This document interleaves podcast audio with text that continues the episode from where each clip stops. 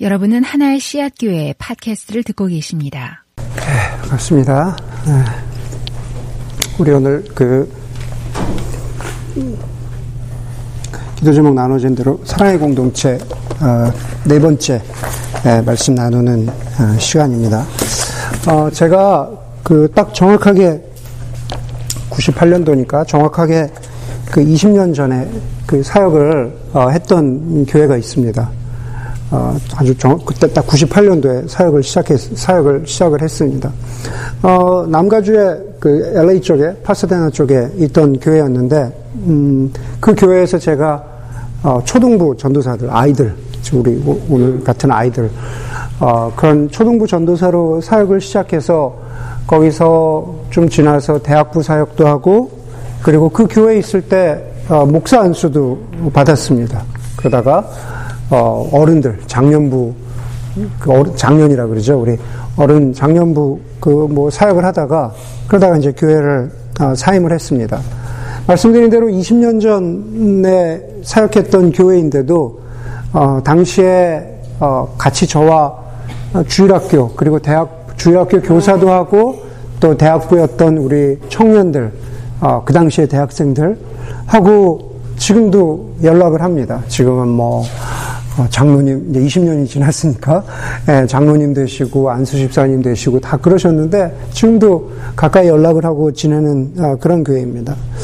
그 교회를 떠올리면은, 한마디로, 아, 사랑이 풍성한 그런 교회였습니다. 사랑이 아주 풍성한 공동체였습니다. 작은 교회가 아니라 사실은 꽤, 꽤 큰 교회였어요. 이민교회 치고는 굉장히 큰 교회였습니다. 그런데도 불구하고 제가 그 전에 경험했던 교회들과는 완전히 많이 다른 그런 교회였습니다. 제가 그 교회에서 사역을 시작하게 될 때 제 주변의 어, 목회자들이 어, 저에게 그런 얘기를 해주더라고요. 그 교회 목사님이 얼마나 사랑이 많으신 분인지. 제가 들어봐도 어, 그때가 음, 그 당시는 아직 90년대였으니까 여러분들 잘 모르시겠지만 이제 막 LA 폭동 나고 몇년 어, 안 지났을 텐데 그 목사님이 얼마나 사랑이 많아가지고 그 교인들의 어떤 비즈니스 뭐 이런 것들 얼마나 챙기시고 하여간 너무너무나 사랑이 많은 그런 어, 교회라는 것, 목회자라는 것이 여러 가지 소문을 통해서 여러 가지 이야기를 통해서 들려왔고 실제로 제가 그 교회에서 사역하는 동안에 와 이 교회는 정말로 사랑이 많은 공동체구나라는 것을 목사님으로부터 시작해서 어, 많은 교인들을 통해서 확인할 수가 있었습니다. 정말 정말 좋았습니다. 그러다 보니까는 교회가 숫자적으로 성장하고 그리고 그뿐만 아니라 여러 가지 면에서 교회가 어, 영적으로 성숙해지고 또 자라나고 있다라고 하는 어, 그런 사인들을 많이 목격을 했습니다. 모든 것이 정말 다 좋았어요. 정말 다 좋았어요. 그런데 그러던 어느 주일 아침에 교회 갔는데 교회 분위기가 무척 좋지 않았습니다. 아침부터 뭔가 평소랑은 평소랑은 달랐어요. 교회 분위기가 정말 뒤숭숭하고 막 갑자기 막 아침부터 그 짧은 시간에 일부 예배 드리고 나서 얼마 안 됐는데 막 그 짧은 시간에 교회에 막 이상한 소문들이 많이 떠돌기 시작했습니다. 근데 그것은 시작에 불과했고 시작에 불과했고 그 후로 몇 달 동안 어, 교회는 소위 정말 이 소용돌이에 아, 휩싸였습니다. 아, 그 모든 것의 원인은 결국 그 목회자의 예, 담임 목회자의 어, 큰 잘못, 실수, 어, 죄가 있었습니다. 처음에 교회 리더십들은 어, 목회자를 보호한다는 그런 미명하에 그걸 어떻게 좀 다른 이유로 덮어버리려고 했고 어, 그렇게 막 덮어버리려고 했지만은 사실은 그게 덮어지지가 않죠. 덮어지지가 않습니다. 이미 막 소문이 퍼지기 시작했으니까. 그래서 교회 리더십, 리더십의 실수는 사실은 문제를 더, 더 키워버렸습니다. 사람들이 점점 떠나가기 시작하고 굉장히 규모가, 이민교회 치고는 굉장히 규모가 컸던 교회였는데, 어, 금방 교회가 소위 그냥 무너져 내렸습니다. 제가 그 교회를 어, 거의 마지막에 사임한 네, 목회자 중에 하나였는데 새 목사님이 오시고 어, 그러고 나서 거의 마지막에 사임한 목회자 아, 중에 하나였는데 제가 그 교회를 사임하고 떠난 지 아, 17년이 벌써 17년이 됐는데 그런데 그 사이에 17년 사이에 어, 뭐 지금도 얘기를 들으니까 담임 목회자가 6명이 바뀌었습니다. 그 중간에 뭐 임시로 바뀐 이런 목회자는 제외하고서라도 담임 목사만 6명이 바뀐 아, 그런 교회가 돼버렸습니다. 그 조통 교회는 이제는 아무도 기억하지 못하는 예, 그런 교회가 되어버렸습니다. 그 후로 저에게 음, 오랫동안 한 가지, 오랫동안 한 가지 의문, 질문이 있었습니다.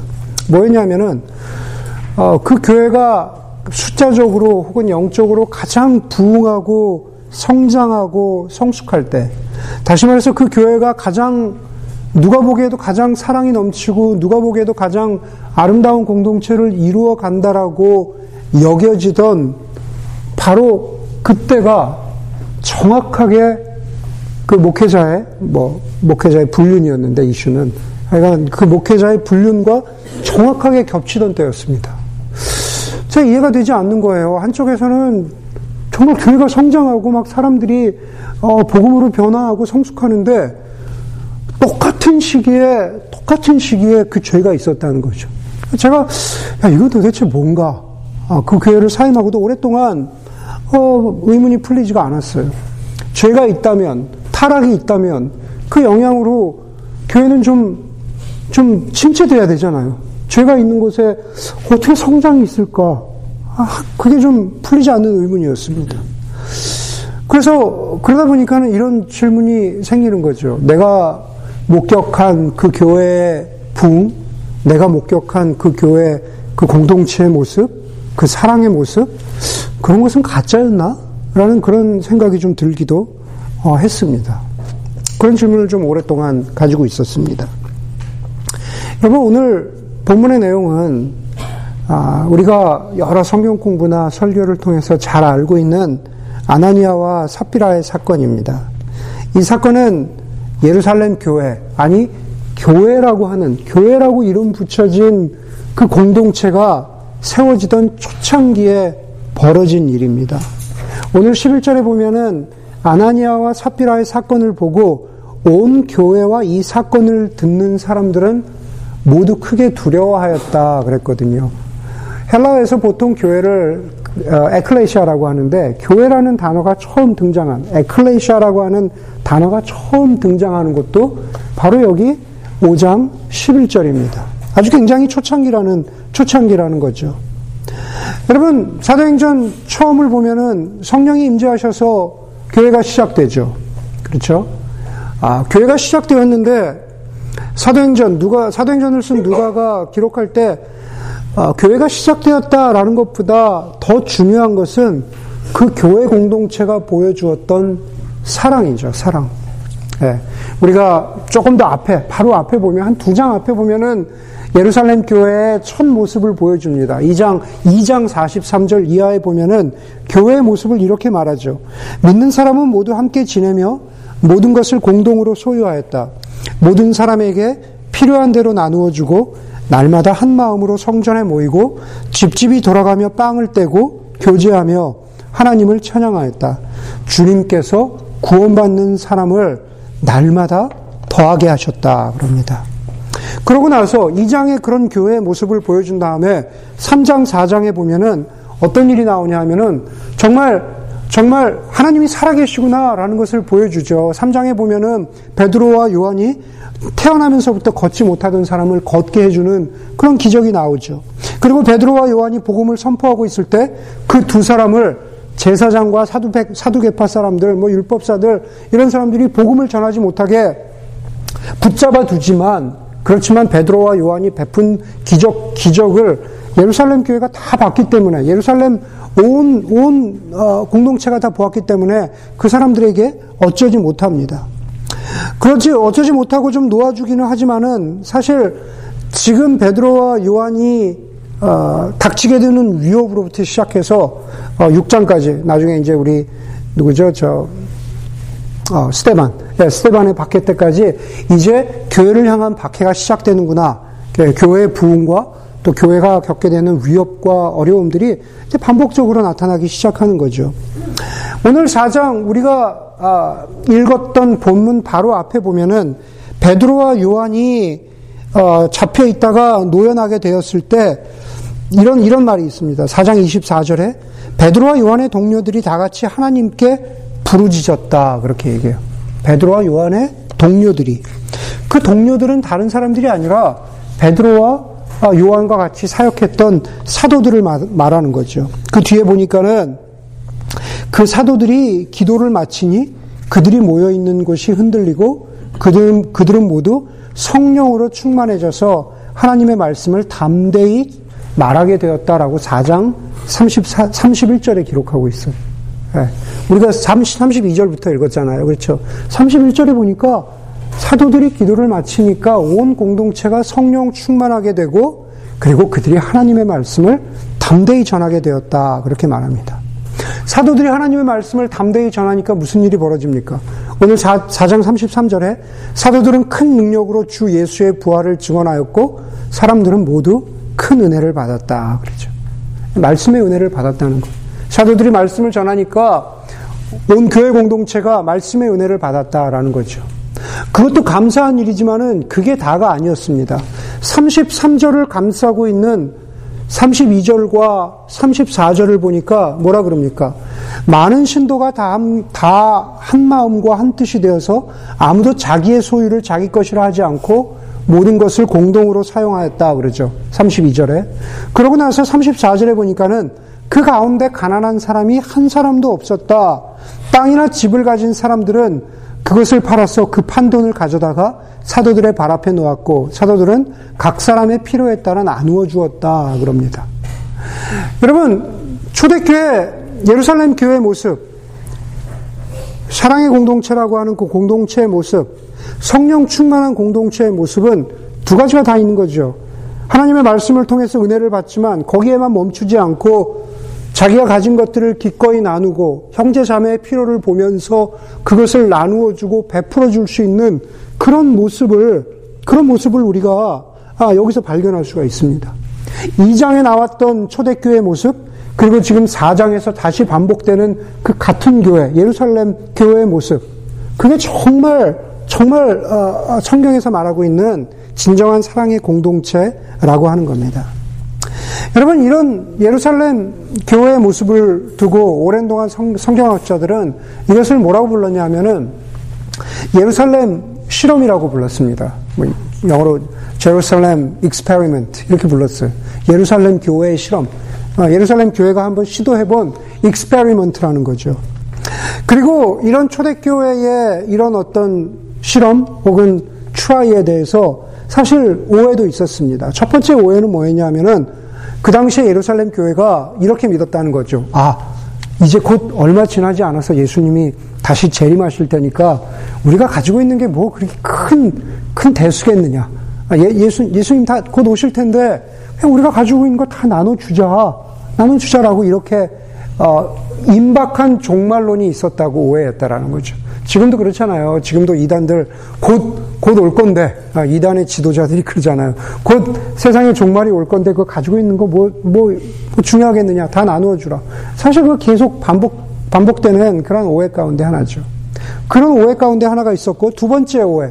두 번째 오해는 사실, 아, 우리들에게 더 많이 알려져 있는 오해죠. 그거는 뭐냐 하면은, 사도행전 2장이나 4장에 나와 있는 교회의 모습이 소위 공산주의의 원형이 아니냐 그런 거죠. 네. 자기 자기의 소유가 없이 모두 공동으로 나누고 저 자기의 소유가 없이 저 오늘 오늘 설교 들으신 분들 가운데 우리 교인들 가운데 집 있는 분들 막 부담되잖아요. 집을 팔아서 막 내놔야 되나? 막 이런 분들 네. 부담 안 느시겠지만 안 느끼시겠지만 네. 그럴 수 있잖아요. 이거 이거 뭐 이거 사랑의 사랑의 공동체로 어, 대학 형제 결단했습니까? 사랑의 공동체로 가야 된다면 이거 뭐 내놔야 되나? 네. 혹시 원시 공산, 공산주의의 원형이 아니냐라고 하는 그런 오해가 있다라는 거죠. 네. 자신의 소유를 주장하지 않고 공동으로 소유했다라고 하는 그런 구절들 때문에 그렇습니다. 그런데 그건 말 그대로, 말 그대로, 네, 여러분들 오해하지 않도록 하기 위해서 말 그대로 오해입니다. 잘못 이해한 거죠.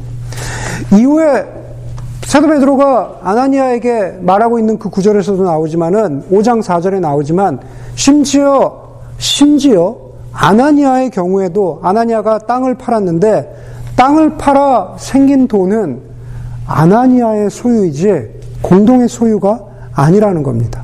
5장 4절에 보면은 그 돈은 아나니아가 맘대로 할 수 있는 돈이고 그 돈은 누가 강제로 누가 강제로 그 그것을 내놓으라고 얘기할 수 없는 그런 거라는 겁니다. 그냥 그 개인의 소유예요. 그 개인의 소유라는 겁니다. 여러분 그거는 아나니아뿐만 아니라 그 당시 예루살렘 교회 모두에게 해당되는 해당되는 그런 그런 원칙이었다는 거죠. 다시 말해서 이 본문을 보면서 초대교회 모습을 보면서 이게 공산주의의 시작이었다라고 하는 것은 옳지 않습니다. 그것은 성경은 잘못 보는 것입니다. 오히려 예루살렘 교회의 이러한 모습은 성령, 성령 충만한 공동체, 자발적인 사랑에서 비롯된 성령 충만한 공동체의 모습이라는 거죠. 내 이웃을, 내 형제와 자매를 내 몸과 같이 사랑하라고 하신 예수님의 말씀에 충실히 따랐던 공동체의 모습이죠.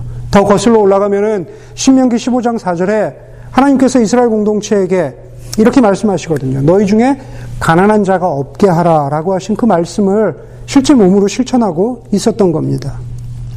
여러분 오늘 본문에 보니까는 그렇게 성, 사랑이 사랑의 공동체, 성령 충만한 사랑의 공동체를 진짜 몸으로 실천한 사람을 한 사람 보여주는데 예를 들어서 한 사람 보여주는데 그게 누구냐 하면은 36절에 나오는 키프로스 태생의 요셉입니다. 우리에게 흔히 바나바라고 잘 알려져 있는 그런 그 요셉을 보여줍니다. 바나바를 보니까 36절에 이렇게 말하죠. 사도들에게서 바나바, 곧 위로의 아들이라는 뜻의 별명을 받은 요셉이 자기가 가지고 있는 밭을 팔아서 그 돈을 가져다가 사도들의 발 앞에 놓았다. 자발적으로. 자발적으로. 그 바나바와 비교되는 사건이 오늘 어, 언제 등장하나 여러분들이 기다리고 있었던 아나니아와 사피라입니다. 그렇죠? 아나니아와 사피라 사건이 생기기 전까지 예루살렘 교회는 굉장히 이상적으로 보입니다. 완벽해 보입니다. 그런 점에서 아나니와 아나니아와 사피라 사건은 초대 예루살렘 공동체가 사랑과 관련해서 초대 예루살렘 공동체가 내부적으로, 공동체 내부적으로. 사실 율법사들이 혹은 서기관들이, 대제사장들이 그리스도인들을 공동체를 위협하는 것은 외부로부터 교회를 향하는 그런 그 위협이죠. 스테반 사건도 마찬가지고. 그렇죠. 그런데 아나니아와 사피라 사건은 교회 내부적으로 생겨, 생기고 있었던 영적인 위협이라는 거죠. 그렇죠? 교회 공동체가 첫 번째로 맞닥뜨린 영적인 큰 위기. 제가 설교를 시작하면서 제가 있었던 교회, 제가 섬겼던 교회, 아니 그냥 교회가 아니라 정말로 사랑이 풍성했던 교회, 그 교회가 어느 날 하루아침에 몇 년 사이에 그냥 무너져 내리는 것. 사랑이 풍성한 공동체가 어떻게 동시에 죄악 가운데 있을까? 초대 예루살렘 교회도 그것과 크게 다르지 않죠. 사랑이 풍성한 공동체인데 그 안에도 여전히 아나니아와 사피라와 사건과 같은 그런 영적인 위협, 영적인 도전, 죄악이 도사릴 수 있다는 겁니다.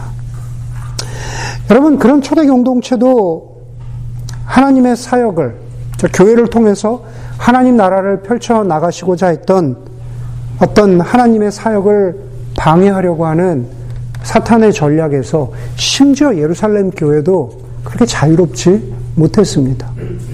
네, 자유롭지 못했습니다.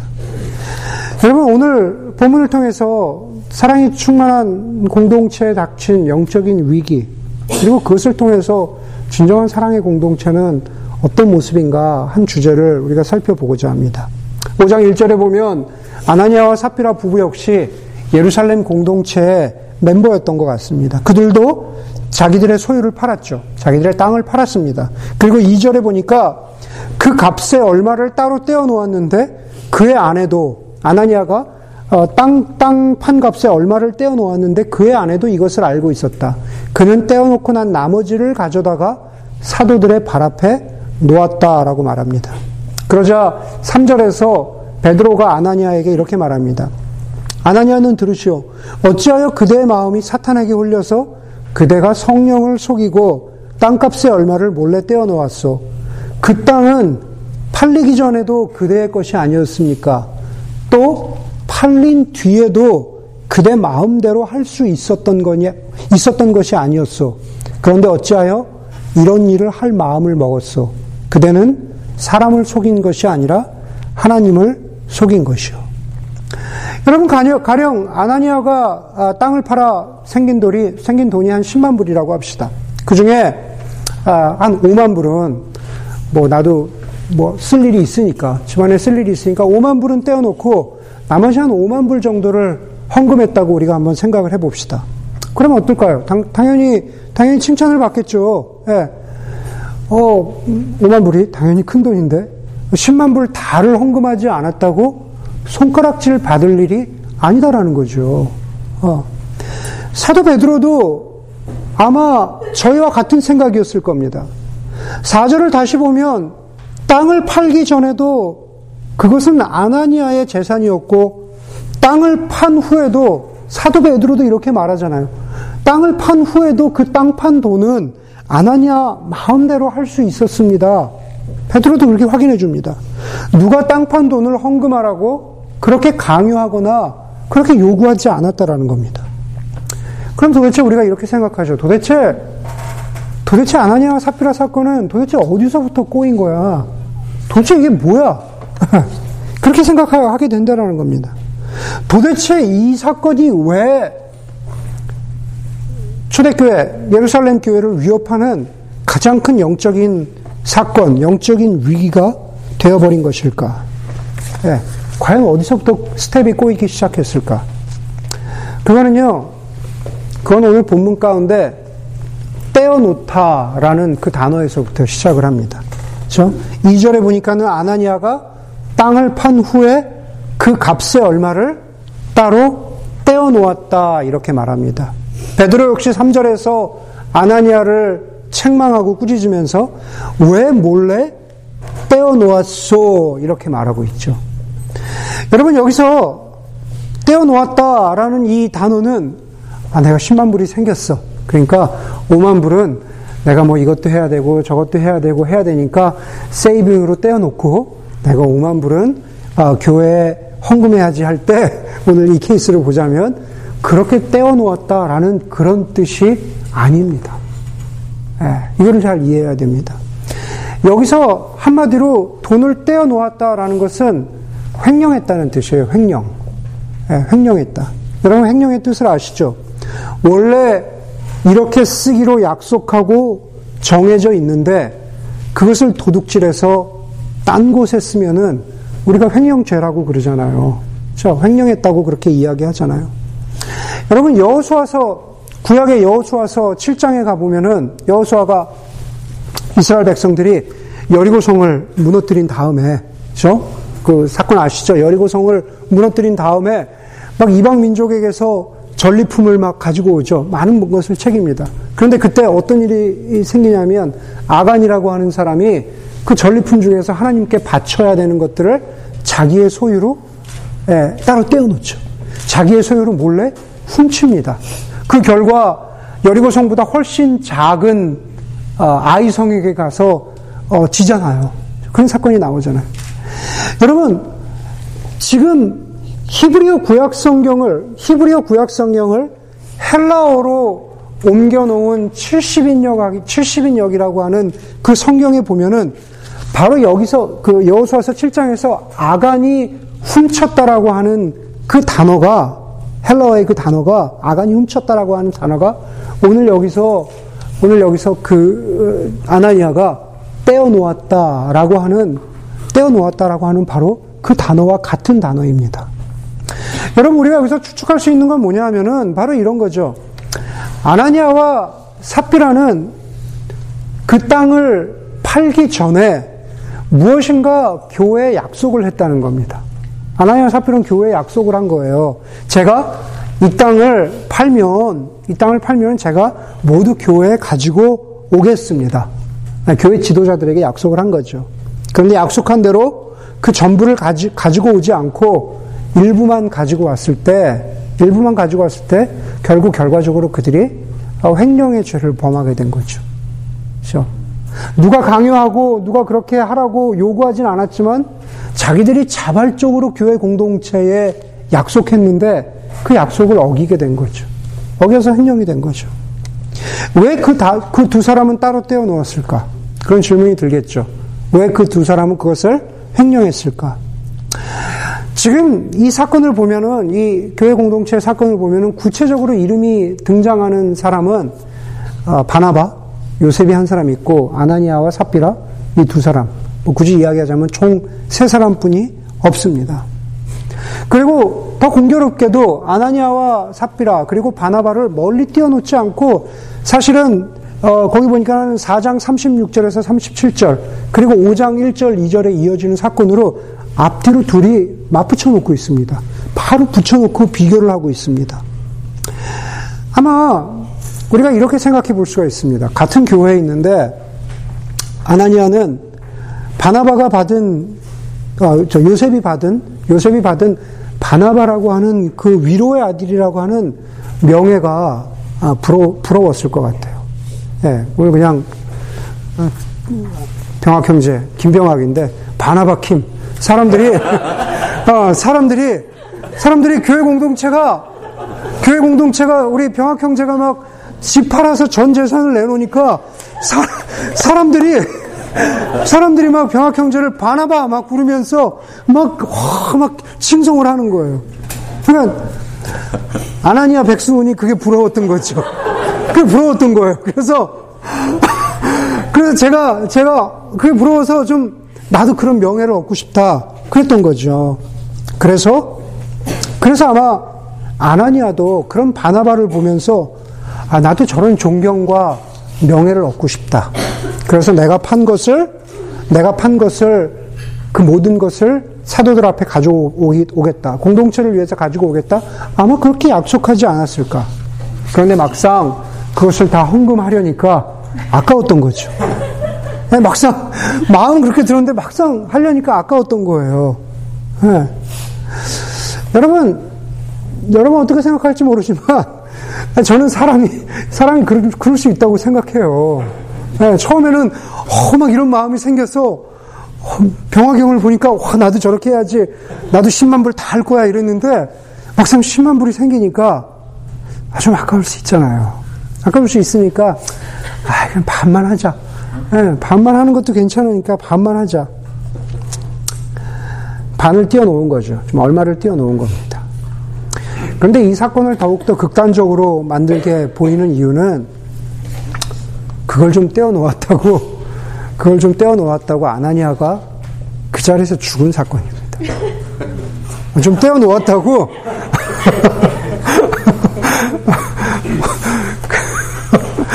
왜요? 왜 웃어? 그 자리에서 떼어놓았다고 그 자리에서 죽은 게 이거를 좀 더 드라마틱하게 보이는 거죠. 결론부터 말씀드릴게요. 이유는 떼어놓은 것으로 스텝은 거기서부터 꼬이기 시작했지만 횡령이 문제가 아닙니다. 죽은 것은 예, 아나니아가 그 자리에서 죽은 것은 횡령이 문제가 아니라 거짓말이 문제죠. 횡령이 문제가 아니라 거짓말이 문제입니다.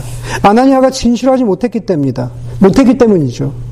사도 베드로도 내가 떼어 놓았느냐라고 떼어 놓은 것을 지적했지만은 그것을 가지고 계속 문제 삼은 게 아니라 거짓말을 지적하고 있습니다. 3절 4절에 보면은 아나니아는 들으시오 어찌하여 그대의 마음이 사탄에게 홀려서 이런 일을 할 마음을 먹었어. 그대는 사람을 속인 것이 아니라 하나님을 속인 것이요라고 말합니다. 아나니아는 사람인 베드로를 속인 것 같지만 교회 공동체를 속인 것 같지만 실제로는 하나님께 거짓말을 한 겁니다. 하나님께 진실하지 못했던 거죠. 하나님은 그런 아나니아에게 단 한 번의 회개의 기회도 주시지 않고 그냥 그 자리에서 죽이신 것일까? 그렇게 보이잖아요. 음. 베드로가 하나님을 대신해, 대신해서 너 하나님께 거짓말한 것이다 라고 이야기한 다음에 곧바로 그 자리에서 아나니아가 쓰러져 숨졌다 라고 그렇게 말하고 있잖아요. 예.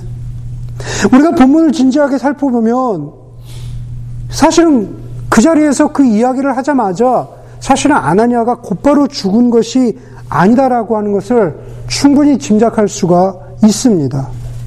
예. 여러분, 거짓말을 하고 그 거짓말을 끝까지 우긴 것은 아나니아의 무엇입니까? 바로 아나니아의 마음이죠. 거짓말을 했습니다. 예, 마치 이게 다인 것처럼 그냥 가져왔습니다.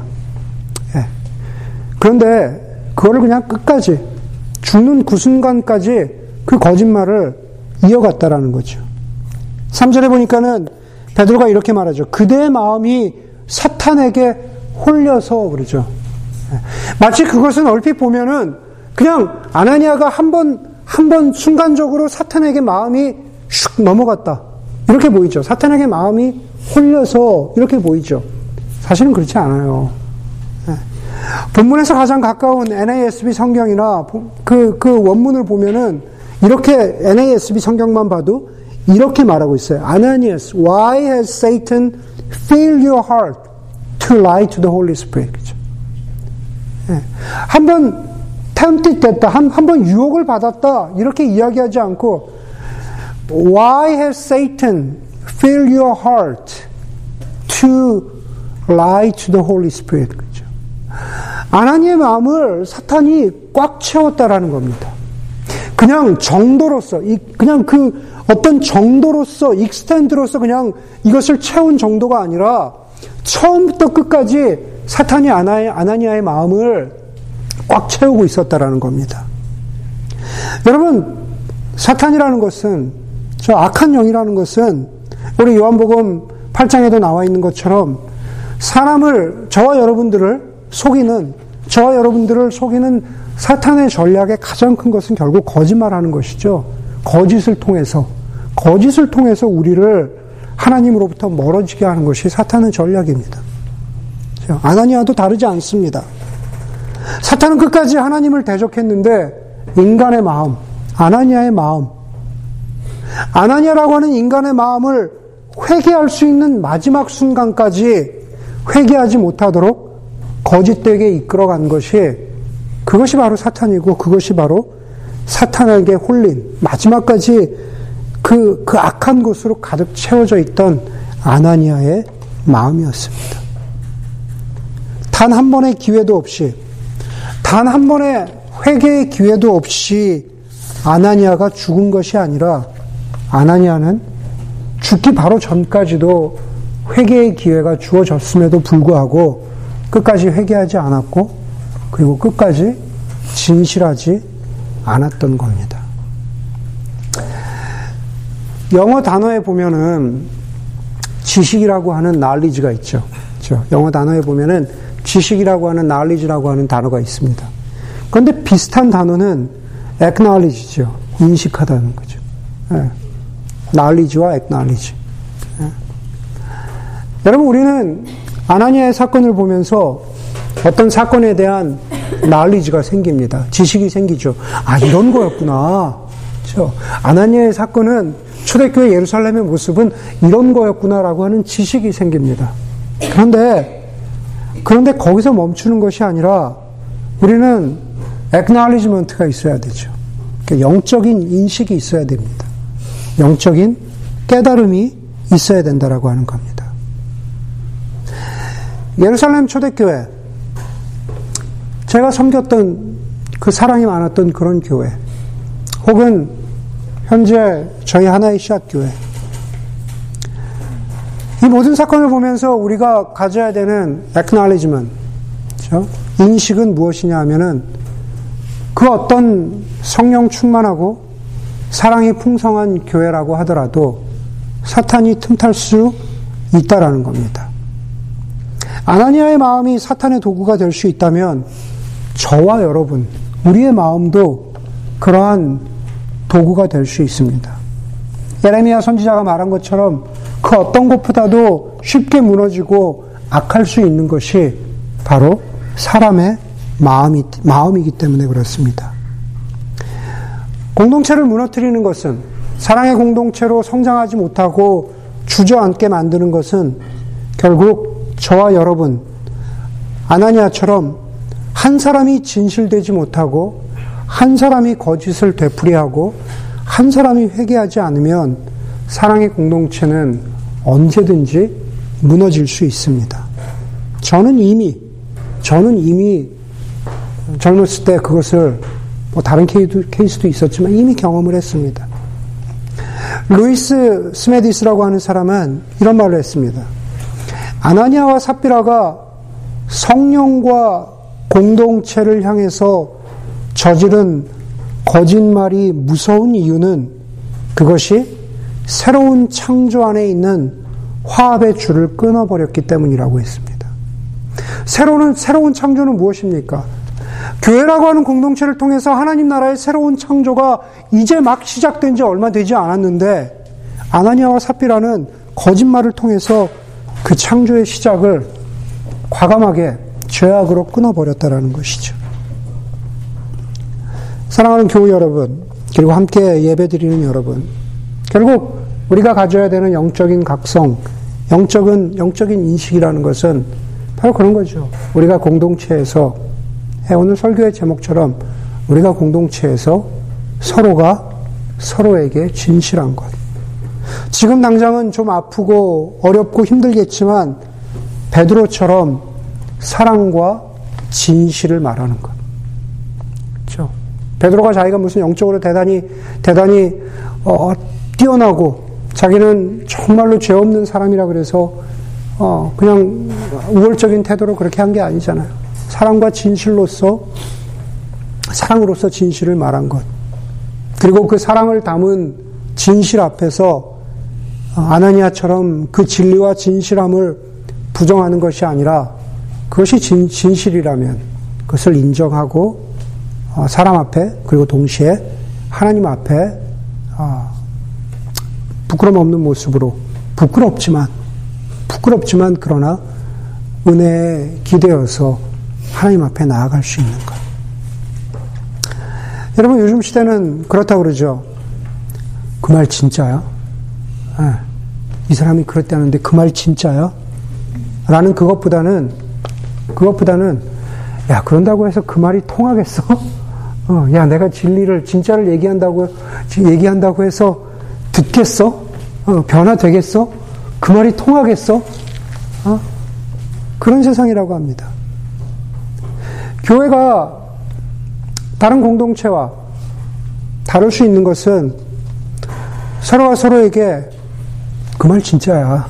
어, 이게 진실이야. 라고 이야기할 수 있는 것.